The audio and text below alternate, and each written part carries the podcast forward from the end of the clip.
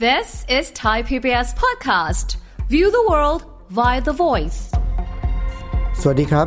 ผมวีรพงศ์ทวีศักดิ์ ดิฉันสุทธิราพรปรีเปรม และนี่คือสัญญกรรมความสุข รายการที่ฟังแล้วทำให้คุณมีความสุขมากขึ้น มีความทุกข์น้อยลง คุณผู้ฟังครับในสมัยที่ผมเป็นนักเรียนมัธยม ผมก็เป็นนักกีฬาด้วยนะฮะเล่นกีฬาหลายอย่าง สมัยเรียนมัธยมนี่พี่อ้อยเล่นกีฬาไหมครับ ไม่เล่นเลย ไม่เล่นเลย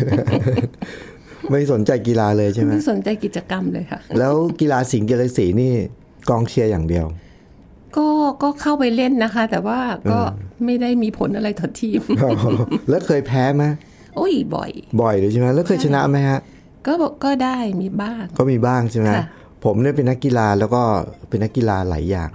แต่ว่าเวลากีฬามันก็ต้องมีการแข่งขัน ก็ต้องมีแพ้มีชนะใช่ไหม อืมใช่ค่ะ แต่วันนี้ผมอยากจะชวนคุยเรื่องที่มันแบบ เพื่อลองฟังดูแล้วกันว่ามันเป็นไปได้ไหมแล้วมันมีอยู่จริงไหม ค่ะ ในการแข่งขันบางครั้งนะครับ เราอาจจะแพ้ทั้งทั้งที่ชนะ งงใช่ไหม งงค่ะ โปรดฟังอีกครั้งหนึ่ง ก็คือมันมีบางกรณีครับพี่อ้อย เราแพ้ทั้งทั้งที่เราชนะ ถ้าเมื่อกี้พี่วีพูดถึงกีฬา เออ ก็นึกถึงปุ๊บเลยว่า เออ เฮ้ย ล้มมวยเหรออะไรอย่าง อ๋อ เงี้ย อ๋อเออเดี๋ยวนะเออแล้วมวยนี่ใช่ไหมอ่ะแพ้ ทั้งทั้งที่เก่งกว่า เก่งกว่า เออเออน่าสนใจนะ มันโกงนะแบบเนี้ย เออใช่ไหมแบบ ใช่ โก มัน ง จะไปเอาสินบนเบื้องหลัง าเออใช่ พวกล้มมวยหรือว่า ใช่ เขาเรียกว่าอะไรนะ ล้มบอลใช่ไหม ใช่ใช่ เออจริง ๆ เก่งกว่าแต่ว่ายอมแกล้งๆแพ้ แกล้งแพ้ เออ ใช่ แต่อันนี้แพ้จริง อ๋อ เออ เอ้ย และ ไม่น่าจะมีนะ อันนี้แพ้จริง แล้วก็แต่ว่าจริง ๆ อ่ะ ชนะเก่งกว่า แต่แพ้จริง เออ อ๋อ พอนึกออกบ้างละ เออเออเออเช่นนึกนึกนึกถึงอะไรครับพี่อ้อย นึกถึงอ่าสินค้า อ่าสินค้าอ ส ย่าง มัยก่อนนี้เอ่อพี่อ้อยชอบทานไอศครีมอยู่ยี่ห้อหนึ่ง อ่าอ่า เป็นไอศครีมที่แปลกใหม่มากในสมัยนั้น อ่าอ่า ตอนนั้นลูกยังเด็กๆอยู่ ฮะ เป็นไอศครีมทรงสี่เหลี่ยมอยู่ในกล่อง อ่า เขาจะเป็นเลเยอร์ชั้นๆรสนม อ่า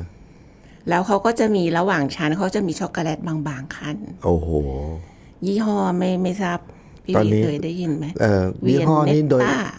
า อะไรนะโดยโดยจรรยาบรรณของแพทย์เราอาจจะพูดยี่ห้อไม่ได้ อ๋อโอเคค่ะ แต่ว่า ซึ่ง เออ ซึ่งอร่อยมาก อืมอืม แล้วก็หาแบบหาซื้อยาก อืม ค่ะ แต่ปรากฏว่า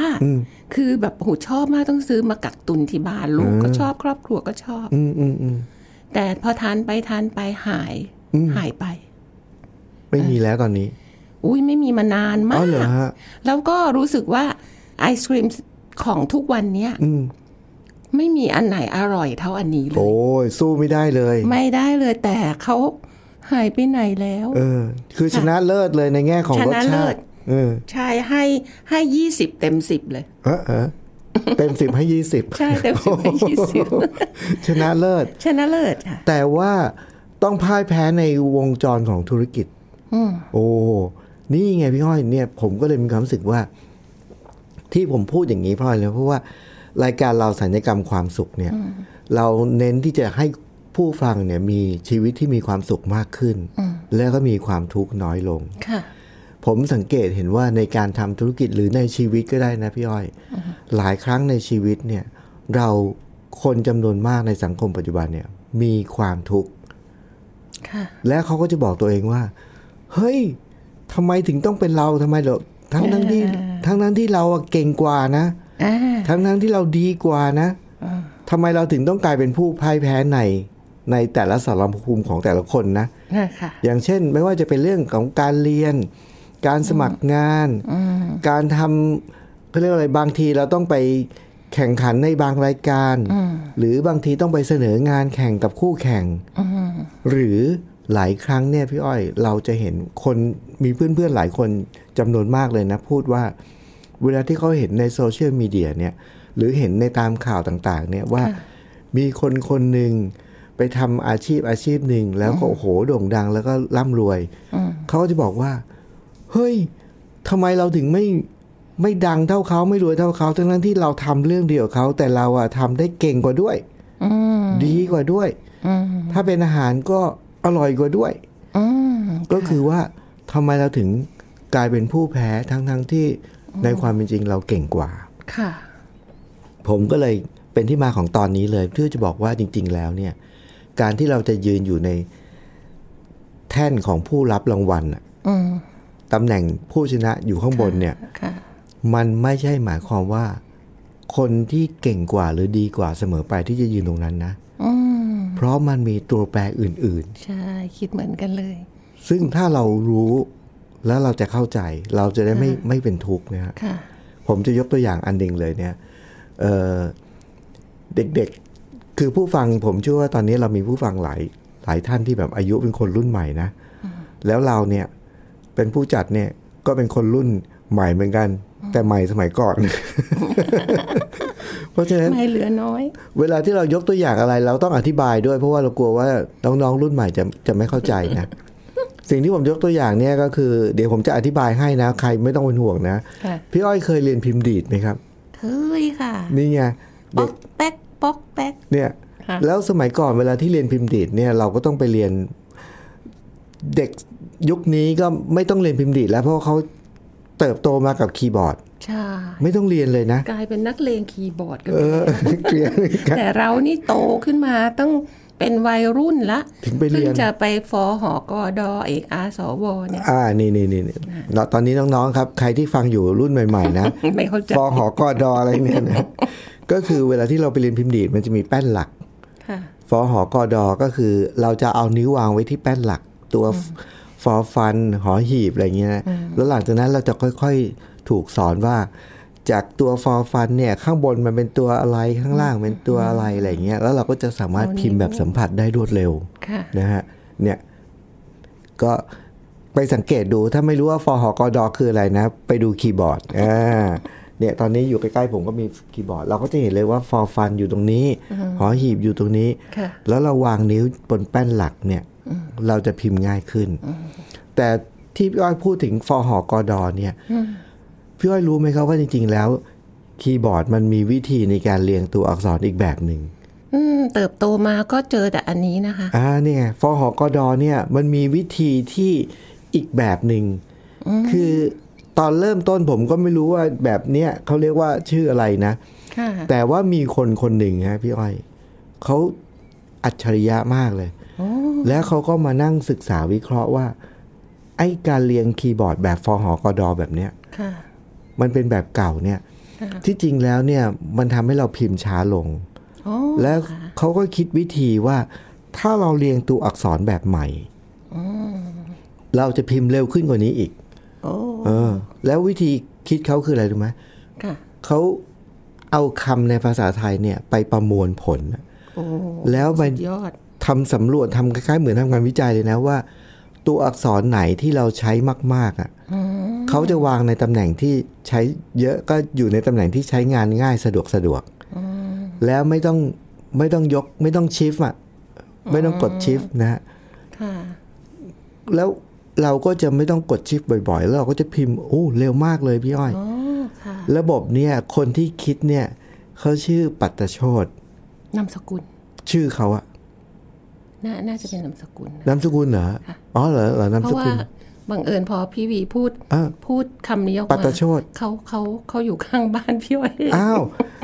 คุ เป็ ณ นเพื่อนบ้านกัน เป็นเพื่อนบ้านกับคุณปัตตโชตนามนามสกุล นามสกุลปัตตโชตใช่ไหม ค่ะค่ะ อ๋อเป็นนามสกุล ค่ะ โอ้ขออภัยนะ ดีโอ้โหโชคดีมากเลยนี่มีพี่อ้อยอยู่ในร่วมยุค โอ้ เป็นเพื่ แต่ อน เราไม่เคยรู้รายละเอียดพวกนี้ค่ะ อ๋อเขานาม แต่ สกุ แต่ ล รู้ ปัตต ว่า โช เขา ต นามสกุล อ่า นี้ค่ะ เขาเป็นคนคิดแล้วเขาก็เลยเอาอ๋อนามสกุลเขาเนี่ยมาเป็นชื่อเรียกระบบการเรียงอักษรแบบใหม่ ค่ะค่ะ ที่ชื่อว่าปัตตโชตซึ่งผมอะเคยไปเรียน ระบบปัตตโชตแล้วบริษัทที่ผลิตเครื่องพิมพ์ดีดนะพี่อ้อยเขาก็บอกว่าวิธีนี้ดี เขาก็เลยผลิตเครื่องพิมพ์ดีดผลิตพิมพ์ดีดระบบปัตตโชตขึ้นมา ค่ะ แล้วก็เปิดคลาสสอนเลย ผมก็ไปเรียนเลย แล้วพบว่ามันเร็วจริงนะพี่อ้อยมันทำให้เราพิมพ์เร็วพิมพ์เร็วมากเลย ค่ะ นะผมก็ไปเรียนพอเรียนจบมาปุ๊บเราก็ซื้อเครื่องพิมพ์ดีดปัตตโชตมาใช้นะ แต่ปัญหาคือหลังจากนั้นเนี่ยพี่อ้อย ไม่มีใครใช้เลย ถึงตถึงตัวเองยังไม่ค่อยรู้จักเลยแล้วถึงวันนี้ก็ ไม่มีแล้ว ไม่มีแล้วไม่มีใครพูดถึง เครื่องพิมพ์ดีดที่เรียนเรียงระบบแบบปัตตโชดไม่มีแล้ว หาไม่เจอแล้วด้วย อ้าวในเมื่อเขาดีกว่า ดีกว่า เออไม่ได้มาแบบผลิตแบบง่าย เออ คิดวิเคราะห์มาอย่างดี แล้วคุณภาพดีกว่าด้วย คุณภาพดีกว่า เออ แล้วหายไปเพราะ หายไป อะไรคะ หายไปเพราะโอ้โหมันมีนี่ไงพี่อ้อยเนี่ย ตัวแปรเยอะมากคือออันที่หนึ่ง พอเด็กที่เรียน อันที่หนึ่งเลยนะ หน่วยงานราชการ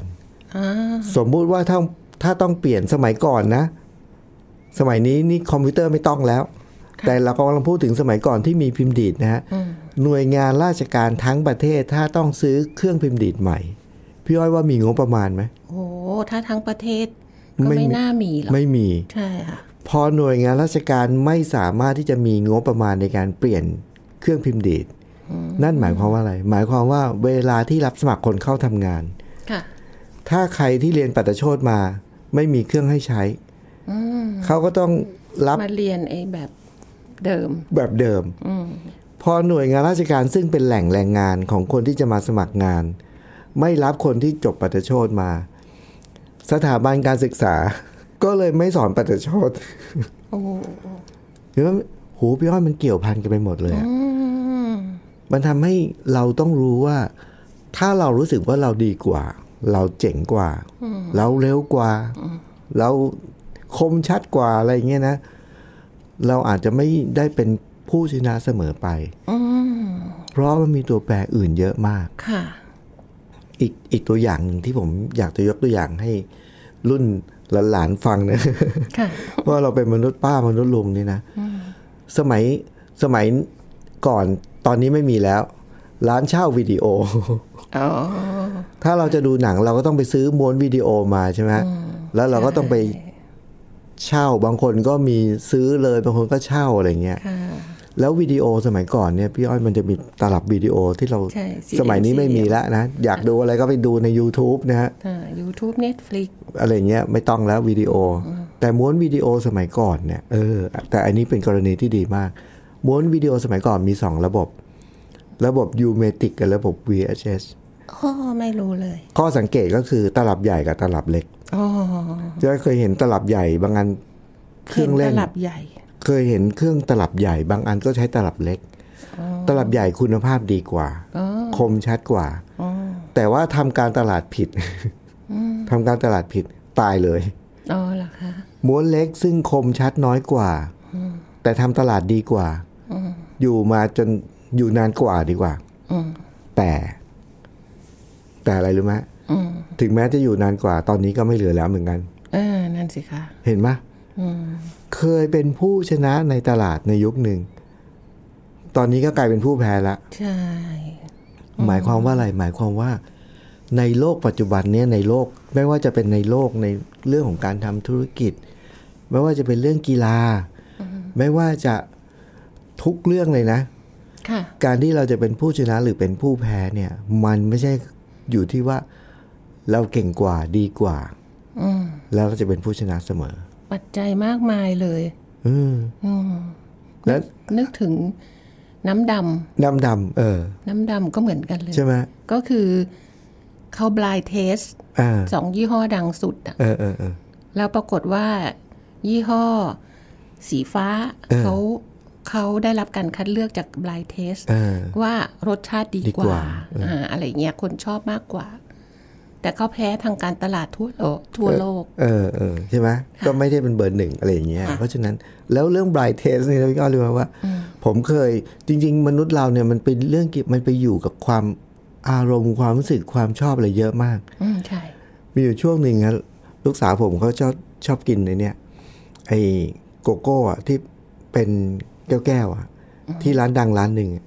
แก้วละเป็นร้อยอะครับทุกครั้งเวลาที่เขาจะไปเรียนเขาต้องไปซื้อเนี่ย อ๋อค่ะ มีอยู่วันเขาบอกป้าปาซื้อมาให้หนูด้วยผม อ่าจัดให้ ค่ะ ผมก็ไปซื้อให้เขา ค่ะ เออก็ก็เรียบร้อย กินเสร็จเรียบร้อยผ่านไปเรียบร้อยแล้วผมถามว่าวันนี้อร่อยโอ้โหอร่อยมากเหมือนเดิมเลย ผมบอก วันนี้ไม่ใช่เจ้านั้นหรอก อ๋อ ผมไปแวะซื้อของลุงลุงรถเข็นอะ อ้าว ที่อยู่ปากซอย อะ ทำไมคุณพ่อทำแบบนี้คะ คือต้องต้องสอนเนี่ยก็คือ 20 บาท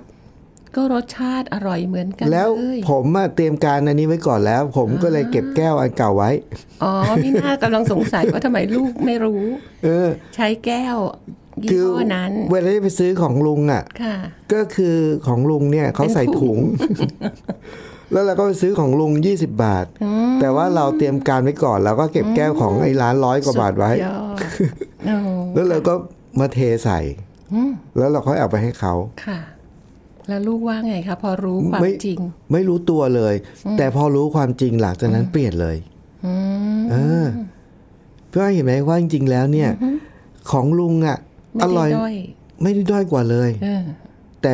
กลายเป็นผู้ คุ้น พ่ายแพ้ ชิน ในในหน้า ใน ใน ตลาด ต่อหน้าลูกค้า ใช่ใช่ ลูกค้าไม่เลือก ใช่ อย่างเงี้ย เพราะฉะนั้นเนี่ย โห ผมไม่แน่ใจว่าคุณผู้ฟังเคยเจออะไรบางอย่างในสถานการณ์บางอย่างในชีวิตไหม คือที่ผมนึกถึงตอนนี้เลยนะพี่อ้อยเพราะว่าผมเจอเพื่อนคนหนึ่งเขาบ่นเขาเป็นคนที่ทำงานในวิชาชีพวิชาชีพหนึ่ง ค่ะ แล้วเขาเห็นคนที่ทำในวิชาชีพเดียวกับเขาแต่ว่าเขารู้ว่าคนเนี้ยฝีมือสู้เขาไม่ได้แต่ทำไม เขาถึงมีงานเยอะกว่าเออทำไมลูกค้าถึงใช้บริการเขามากกว่าเนี่ย ผมก็เลยต้องไปเล่าเรื่องนี้ให้เขาฟัง แล้วผมไปชวนเขาคิดว่า นอกเหนือ การที่ลูกค้าเนี่ยใช้เรามากน้อยกว่าเขาเนี่ยนอกเหนือจากฝีมือแล้วมันมีตัวแปรอย่างอื่นอะไรอีก อ๋อ ต้องดูที่ตัวแปรอื่น ผมต้องไปชวนเขาคุยนะพี่อ้อยถึงจะพบความจริงว่าอะไรรู้ไหม ค่ะ ว่า คนคนนั้นเนี่ย ที่เขารู้จักเนี่ย ที่เก่งสู้เขาไม่ได้ในวิชาชีพนี้อะ ค่ะ แต่ว่าเขาเป็นคนที่มีความเข้าอกเข้าใจลูกค้ามากกว่าตัวเอง อืม ตัวเองเก่งกว่าก็จริง ค่ะ แต่เวลาที่ไปเจรจาต่อรองเวลาที่พูดกับลูกค้า ก็ถือว่าตัวเองเก่งไงเวลาพูดก็เลยไม่รักษาน้ำใจ ก็เชื่อมั่นอะไรอ เอย่าง เงี้ย ออ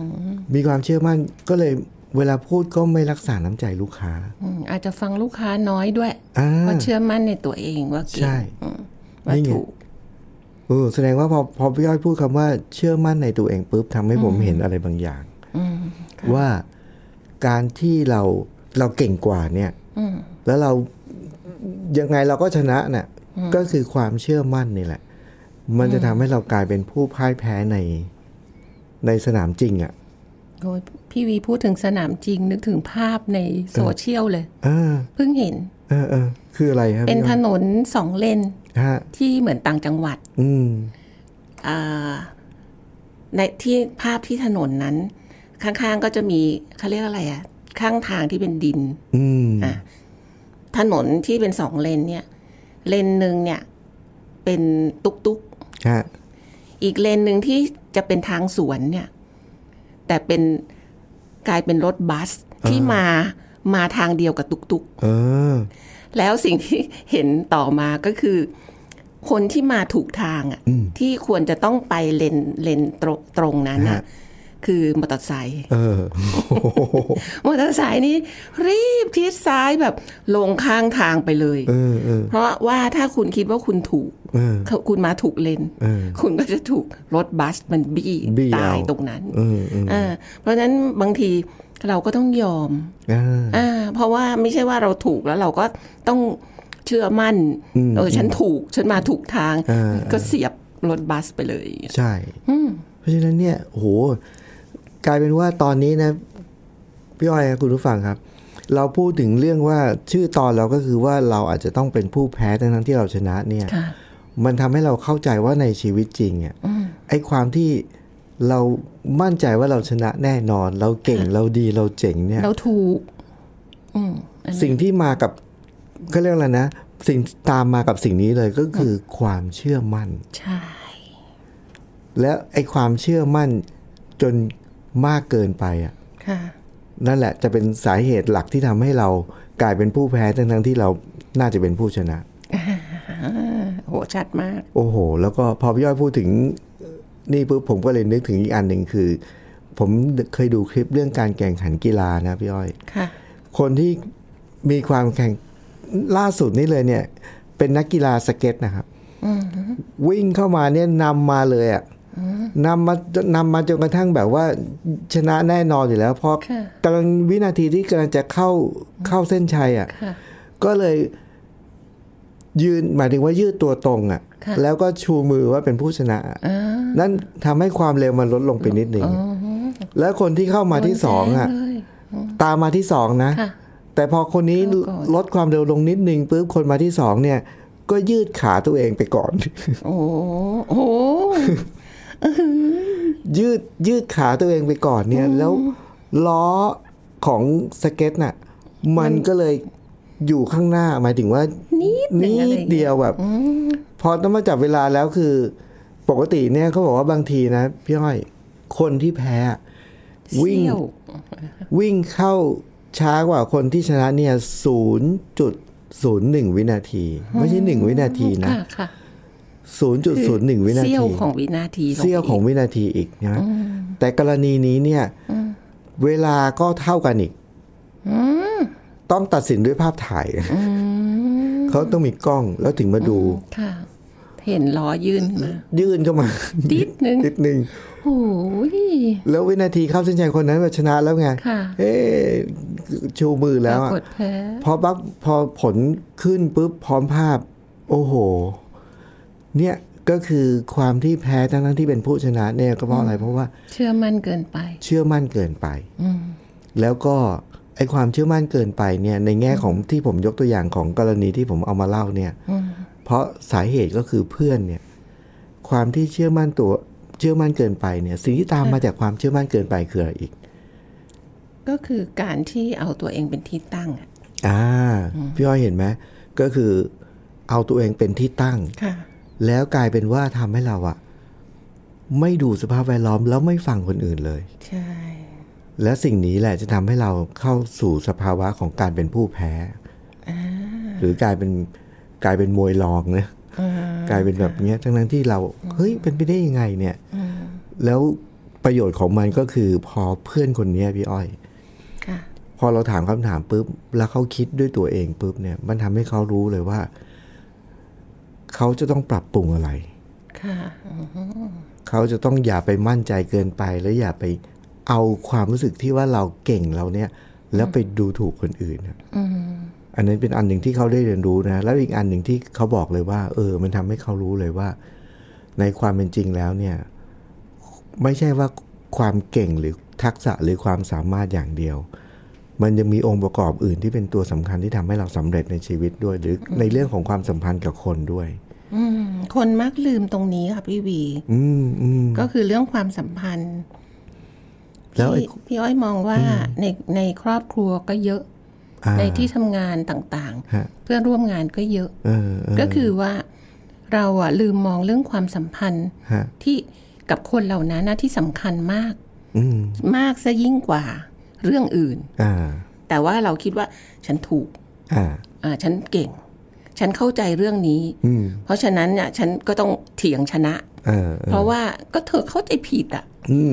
นี่แหละ แต่ว่าคุณสูญเสียความสัมพันธ์ไปวันละเล็กละน้อยนะ เออเออ แล้วพอมันร้าวใหญ่ ๆอะ ฮะ เออ แล้วจะมาแก้อะโอ้ยคนที่ทุกข์ก็คือคุณนั่นแหละ ก็ไม่ทันแล้ว ไม่ ใช่ ทันแล้ว ใช่ เพราะฉะนั้นคุณผู้ฟังครับตอนตอนนี้เป็นตอนที่เป็น EP ที่เราพูดถึงเรื่องของการเป็นผู้แพ้ทั้งทั้งที่เราชนะเนี่ยนะ แล้วมันก็เชื่อมโยงมาสู่เรื่องของชีวิตเรานะหลายครั้งเราก็เป็นอย่างนั้นแหละ เพราะว่าความเชื่อมั่นนี่แหละทำให้เรามองไม่เห็นอะไรบางสิ่งบางอย่างที่รอบตัวนะ ใช่ ถ้าเราสังเกตเหล่านี้เนี่ยผมคิดว่าโอกาสที่เราจะมีความทุกข์กับ เฮ้ยทำไมต้องเป็นเราเนี่ยนะก็จะไม่เกิดขึ้นนะฮะแล้วก็เราก็จะทำให้เรามีความสุขมากขึ้นในในสมองสมรภูมิที่เราอยู่นะครับ ไม่ว่าจะเป็นเรื่องอะไร